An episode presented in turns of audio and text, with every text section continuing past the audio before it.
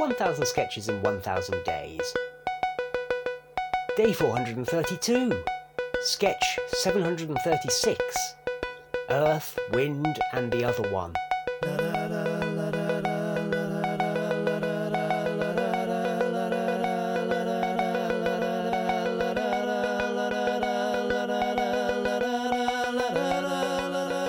Okay. Okay, so we need to finish this sketch quickly, so nothing funny, please. I'll be as unamusing as I physically can be, which is pretty fucking unamusing, I'll tell you that. Okay. Our it's- listeners will appreciate that. it's a two hander. One of them has to fade at the end, so that'll have to be Rich being Edwin and Dan, you be John. Okay. And this is somewhat in the form of a runner, according to this. Indeed. War! Ha! Good God! What is it good for? Technological advancements later utilized during peacetime. Huh! War! Ha! Good God! What is it good for? A society that puts aside its differences and works together for a common goal! War! Ha! Good God! What is it good for? Well, sometimes you can neutralize an aggressor with an unacceptable ideology, e.g., Hitler! Still, such binary moral standpoints are admittedly rare. Say it again. War! Huh, Good God! What is it good for? Well, sometimes you can neutralize an aggressor with an unacceptable ideology, e.g., huh, Hitler. No, such binary. No, something like those is really uh, rare. Sterling work. That was only you could have done that, Rich.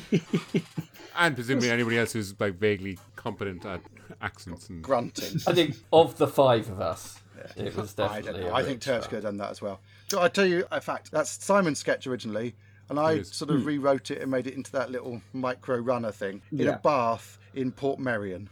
Nice. I stayed in. I Port hope you didn't have a Merion for laptop. few I nights. hope you didn't have the laptop in the bath. No, I, I wrote it on paper in the bath and then typed it up when I got home from Port Merion. So there you go, little fact. Did you have little kind of plastic war boats that you were doing at the time? No, Navy boats in the back, weren't you? I did not. Well, one of those. I've always wanted one of those things that goes across the bath that you can put stuff on. Oh, we had one of know them when I what was I little. Which you always wanted. Come on, it's not beyond the, your your pocket now, is it? No, It's within your means. We Just get had one a when I was a plank of kid. wood. Yeah, I mean anything would work. No, it, it no, it has to have little sort of compartments. What would you keep in it? Well, for your next don't birthday, Dan, you know what you're getting. Well, I don't even have baths.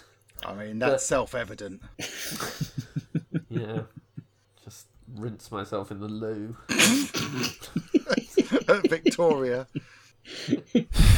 King's Cross, I should have said. That's funnier than Victoria, although I don't know why. I More found a down bent, bamboo isn't one it? for you for More ten pounds dirty. twenty-five on eBay. What are they called? Bath buddies. Um, What's a Buddy. bath buddy? this particular one is called a bathtub rack. Bathtub rack. Yeah. What is it good for? so- Stretching out on. 1000 Sketches in 1000 Days was written by the Albion Basement. It was performed by Dan Mitchell and Richard Catherall. It was produced by Alistair Turvitt. The music is by The Evenings. See you tomorrow.